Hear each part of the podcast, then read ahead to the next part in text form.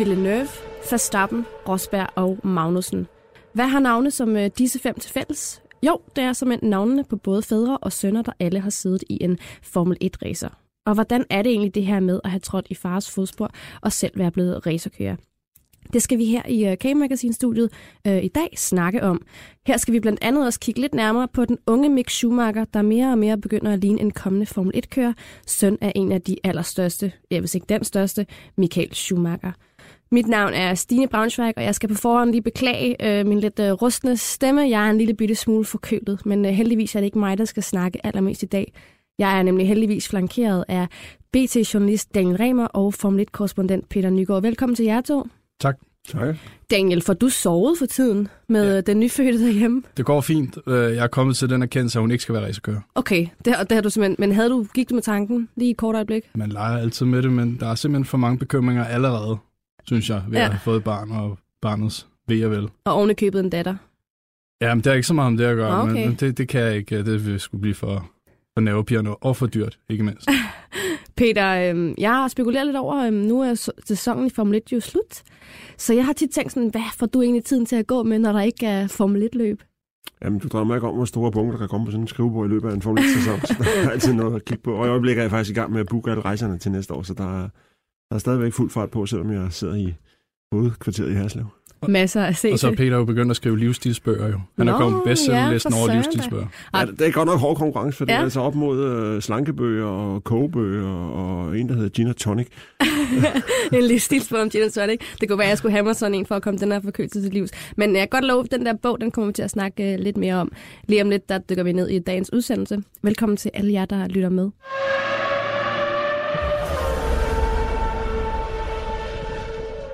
Kevin Magnussen er en af de Formel 1-kører, der er trådt i sin fars fodspor. Han har sat sig til rette i en Formel 1-racer. Som søn af Jan Magnussen, den tidligere McLaren og Stuart Ford-kører, er Kevin Magnussen en af mange Formel 1-sønner, der enten har skulle løfte en arv eller træde ud af en skygge. Jan Magnussen han øh, nåede at køre 25 Formel 1 Grand Prix'er. Og Kevin Magnussen, ja, han er stadig i fuld gang med sin Formel 1-karriere, hvor han for alvor har etableret sig som en del af et øh, stærkt felt. Peter, hvis vi lige starter med dig. Vi har jo tidligere i den her podcast snakket om Jan Magnussen som en af de racerkører, hvis potentiale vi aldrig rigtig fik set forløst i Formel 1. Hvorfor var det lige, at, øh, at vi ikke har fået set det? Jamen, det, jeg tror, det var et spørgsmål om for meget for tidligt. Ikke som racerkører, for der var han helt sikkert klar, for han var, et af de, eller han var det største talent i, i midten af 90'erne. Men han var ikke øh, klædt på, øh, skal man sige, for baglandet med, med manager og, og uddannelse. Ikke, ikke sådan en boliguddannelse, men den uddannelse, der skal til for at klare sig i det her meget forfinede og forkromede Formel 1-miljø.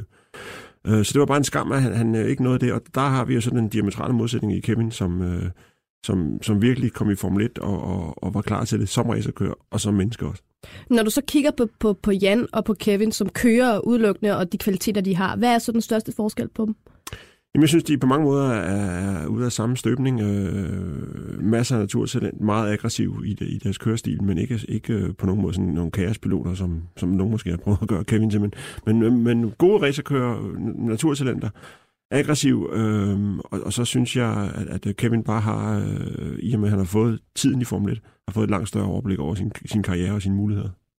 Daniel, når man er søn af en Formel 1-kører, det er du ikke, du er søn af en popstjerne til gengæld. Nej, det er jeg ikke. Nå, okay. det Nå nej, det ung, min det er din onkel. onkel, ja, undskyld.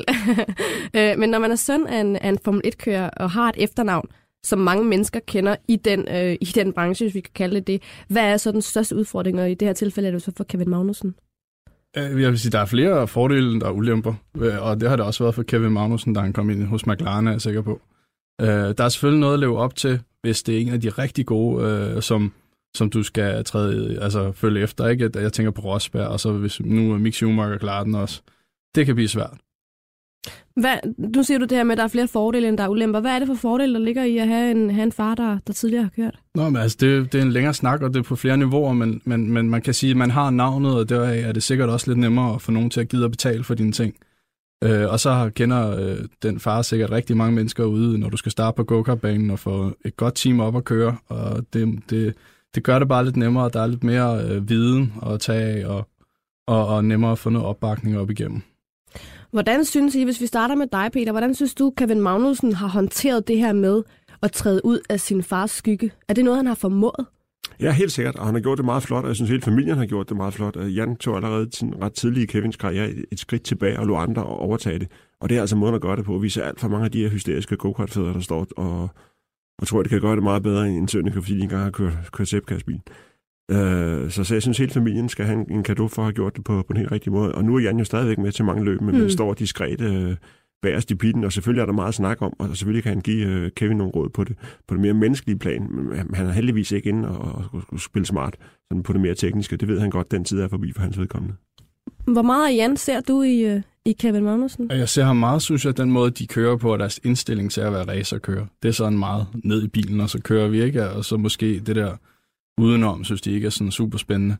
Øh, der ser jeg meget i, i den her kompromilløse tilgang, når du så er i bilen. Og, og også det her med at være hurtig på, på en omgang, det synes jeg også, det ligger til den familie. Hvis vi så lige skal fælde en dom her, det kan selvfølgelig være lidt svært, det kører også i to forskellige øh, tidsærer i forhold til, til, hvad race er og hvad en racerbil er, men, men hvem af de to Magnussen er så den bedre racerkører?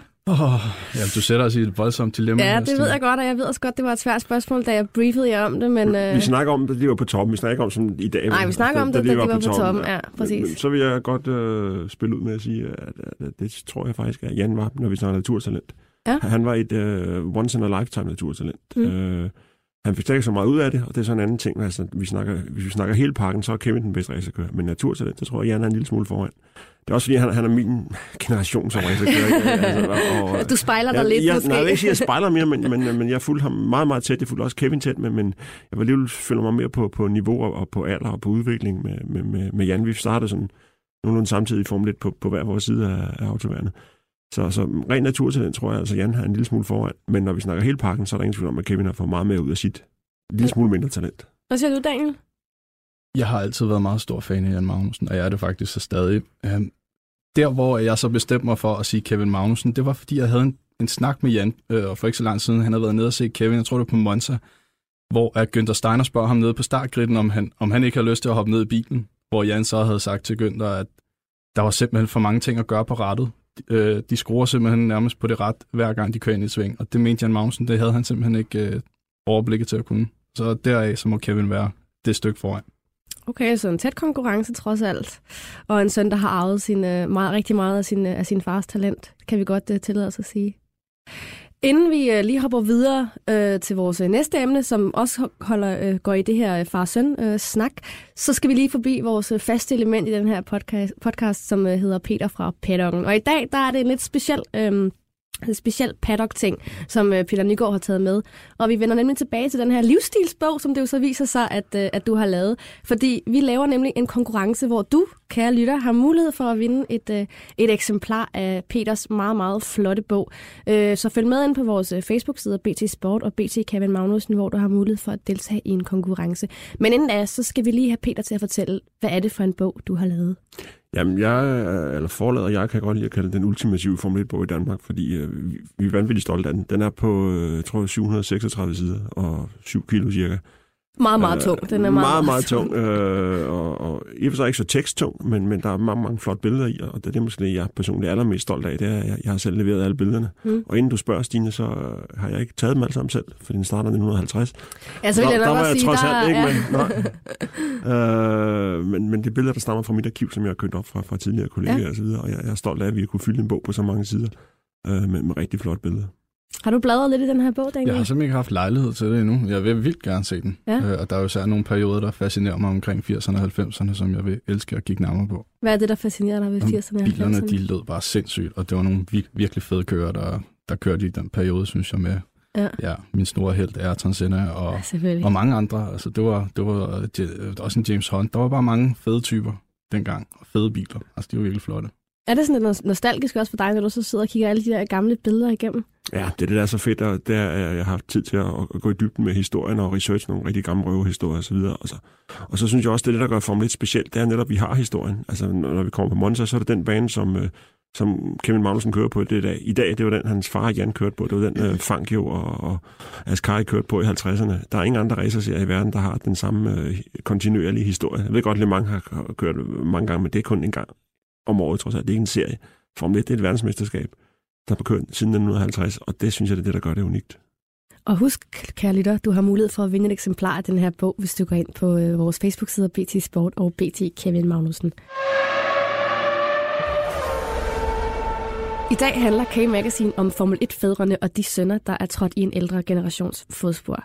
Vi har snakket lidt om øh, Kevin Magnusens øh, fordele og ulemper ved at have en far, der hedder Jan Magnussen, og selv har kørt Formel 1. Og nu udvider vi altså perspektivet lidt. Vi skal nemlig kigge på nogle af, af de andre kører, der har skulle gøre en racerfar kunsten efter. Øh, senere i udsendelsen, så skal vi også helt specifikt kigge nærmere på Mick Schumacher, så ham undlader vi at tale lidt om nu i den her blog. Nu kigger vi lidt på nogle af, af de andre navne. Peter, øh, der har jo været en del far og sønner i, øh, i Formel 1-verdenen gennem tiden. Hvis du sådan lige til at starte med skal pege på en kører, der virkelig har formået, øh, hvis, ikke det, hvis ikke vi må sige Kevin Magnussen igen, men en kører, der virkelig har formået at træde ud af sin fars skygge i Formel 1, hvem skulle det så være? Der tror jeg, jeg vil pege på Nico Rosberg. Det er måske lidt overraskende, fordi de, både Nico og hans far Kække er verdensmestre en gang, og på mange måder deres karriere sådan ret sidestiller også med resultater osv.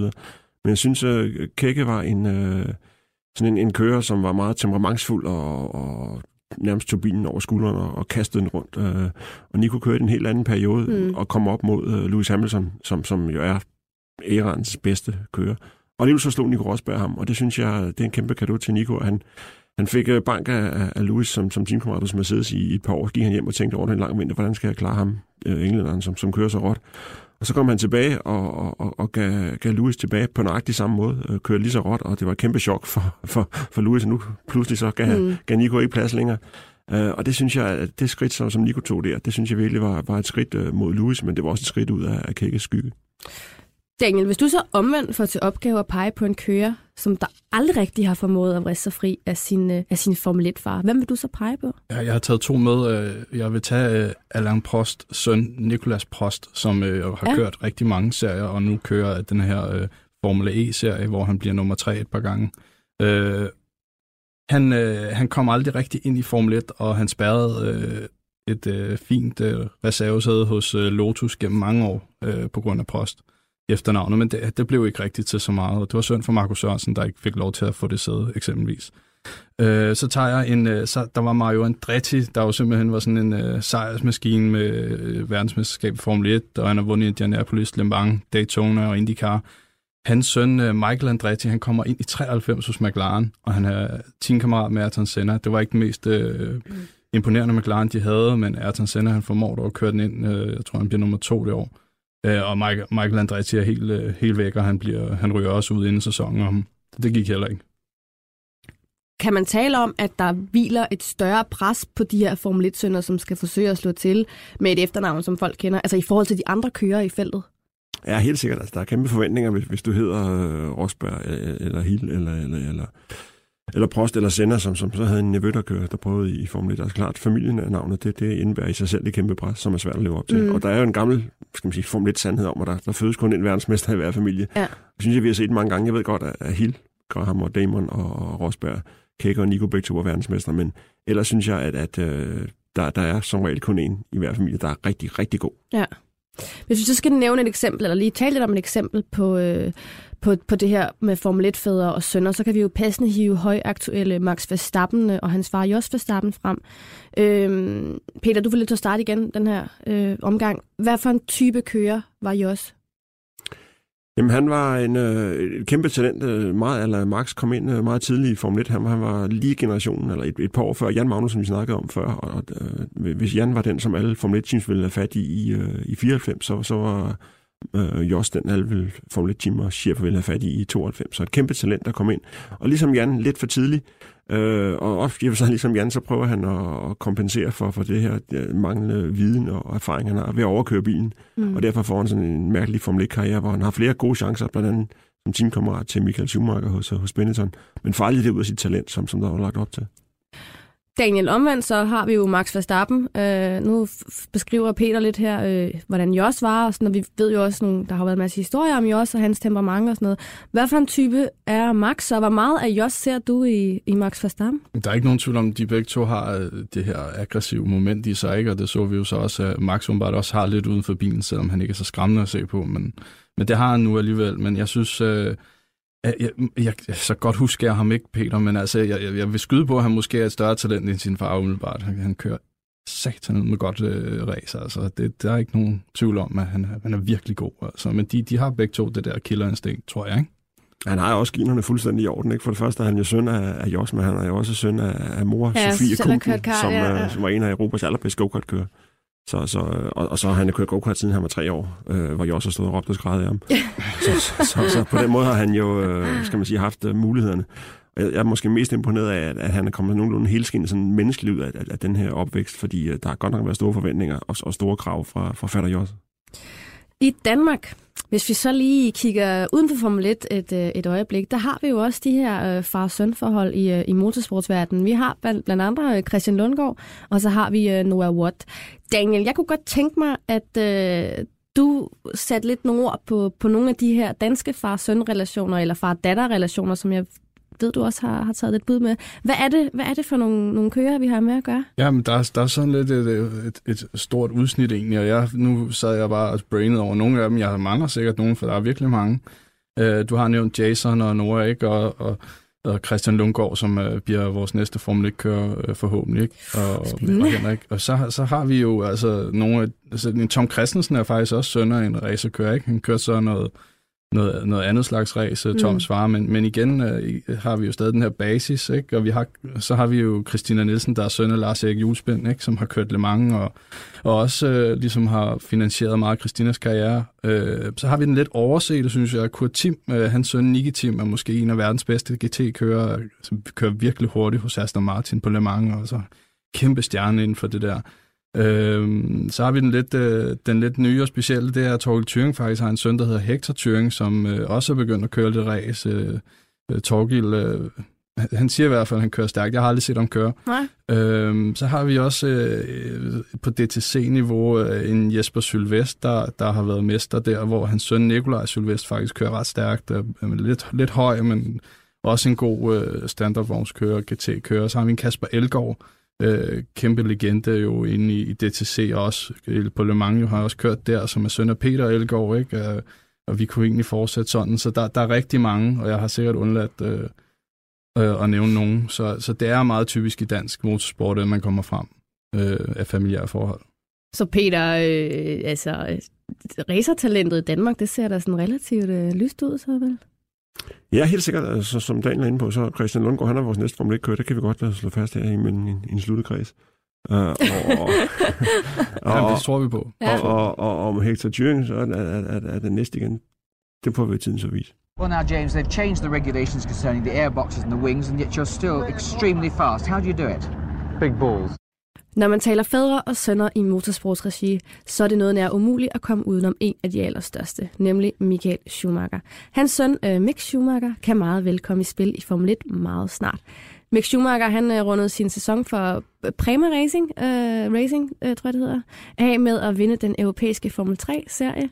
Øh, og fra næste sæson, der bliver han forfremmet til et sæde i Formel 2. Og vi har taget Mick med i dag, fordi der, der er meget, der tyder på, at han kommer til at køre Formel 1 meget snart, og han er jo søn af Michael Schumacher, legenden. Øh, Så vi synes, at han er ret speciel at have med og vigtig at, at drøfte i den her snak. Daniel, her i efteråret, der har du lavet et større portræt af Mick Schumacher, og du har blandt andet snakket med en af hans danske venner.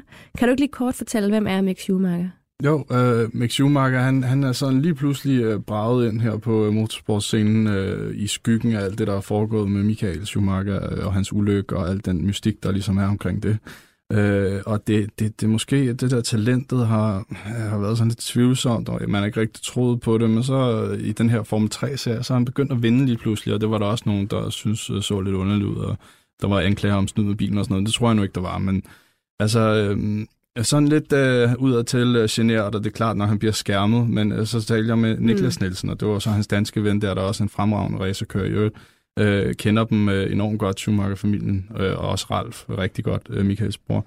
Og han, han beskriver jo øh, øh, Mick som en rigtig god og, og blid fyr, øh, som øh, er godt opdraget og, og vil alle det bedste, ikke? Øh, Øh, så ser man på tyske medier, der måske øh, fremstiller ham sådan lidt mere arrogant og sammenligner ham lidt med Michael Schumacher, der også havde et ry for måske at være lidt en krukke med, klart nok, du har vundet syv gange øh, VM, ikke? så skal der jo være nogle ting, men det bliver du også nødt til at være. øh, så det er sådan lidt to forskellige billeder, der er af dem. Jeg synes, han virker som en fin fyr, at vi må se om talentet bærer. De her beskrivelser, som Daniel fortæller, der har været af Mick Schumacher, Peter, i dine ører, hvordan lyder det i forhold til den kører, Michael Schumacher var? Jamen, øh, ret modsat, synes jeg, hvis du siger, at han er en, en, en pæn og, og øh, velopdraget dreng, så øh, i hvert fald som, som racerkører så, så er det meget øh, uligt øh, for Michael, fordi han var i hvert fald en, en, en, en rå banan i starten og, og kørte konkurrenterne af banen og så videre, og tog alle de chancer, der skulle til. Så, så på den måde er de forskellige. Så, øh, altså, jeg har det også svært med Mick Schumacher, det må jeg indrømme, fordi nu har han kørt Formel 3 i, i, i tre år, vel ikke? Og pludselig begynder han at vinde, og, og så er det klart, så kommer der nogle mistanker, som du også selv var inde på. Så, så jeg, jeg ved ikke, øh, hvor god han er, øh, og måske er han i virkeligheden også for pæn til Formel 1. Øh, For pæn? Ja, altså så, så, som menneske, øh, der, der tror jeg, at, at øh, lidt samme problem havde Nico Rosberg også. Ikke? Ja. Altså, de, de er velopdragende, kommer fra en, fra en velhavende familie, hvor, hvor, hvor fædrene har kæmpet sig igennem og, og må slås virkelig for det. Så er det altså bare lidt nemmere for den for næste generation øh, i starten. Og så bliver det til gengæld meget, meget sværere, fordi jeg har ikke fået den her opvækst, hvor, hvor du bare skal slås for hver eneste millimeter på banen, og hver eneste krone skal køre race for. Det er bare kommet for nemt. Altså, der er jo ikke noget navn i Formel 1 nok, der vækker større genklang end Schumacher-navnet, det gør. Daniel, hvad vil det betyde for Formel 1, hvis Mick Schumacher en dag skal op og køre der, hvor hans far var så suveræn? Jeg tænker bare umiddelbart, kan det ikke komme til at stjæle alt fokus?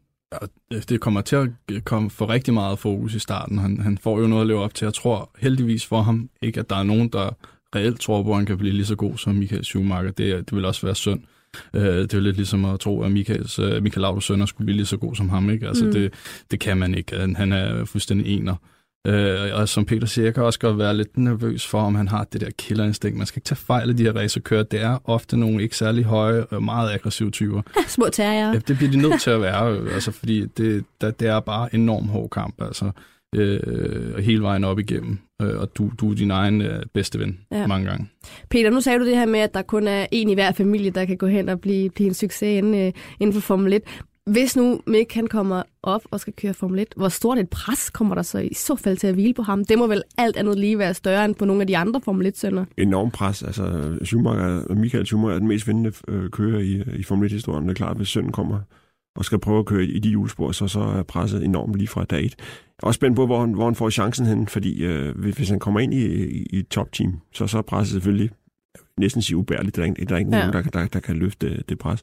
Men hvis han kommer ind i et mindre team, så bliver det også svært, ikke? for der kan du ikke rigtig levere resultaterne og spørge Kevin Magnussen om, hvor meget Mm. du kan i, i en harsbil eller i en bil uden for, bare for top 3.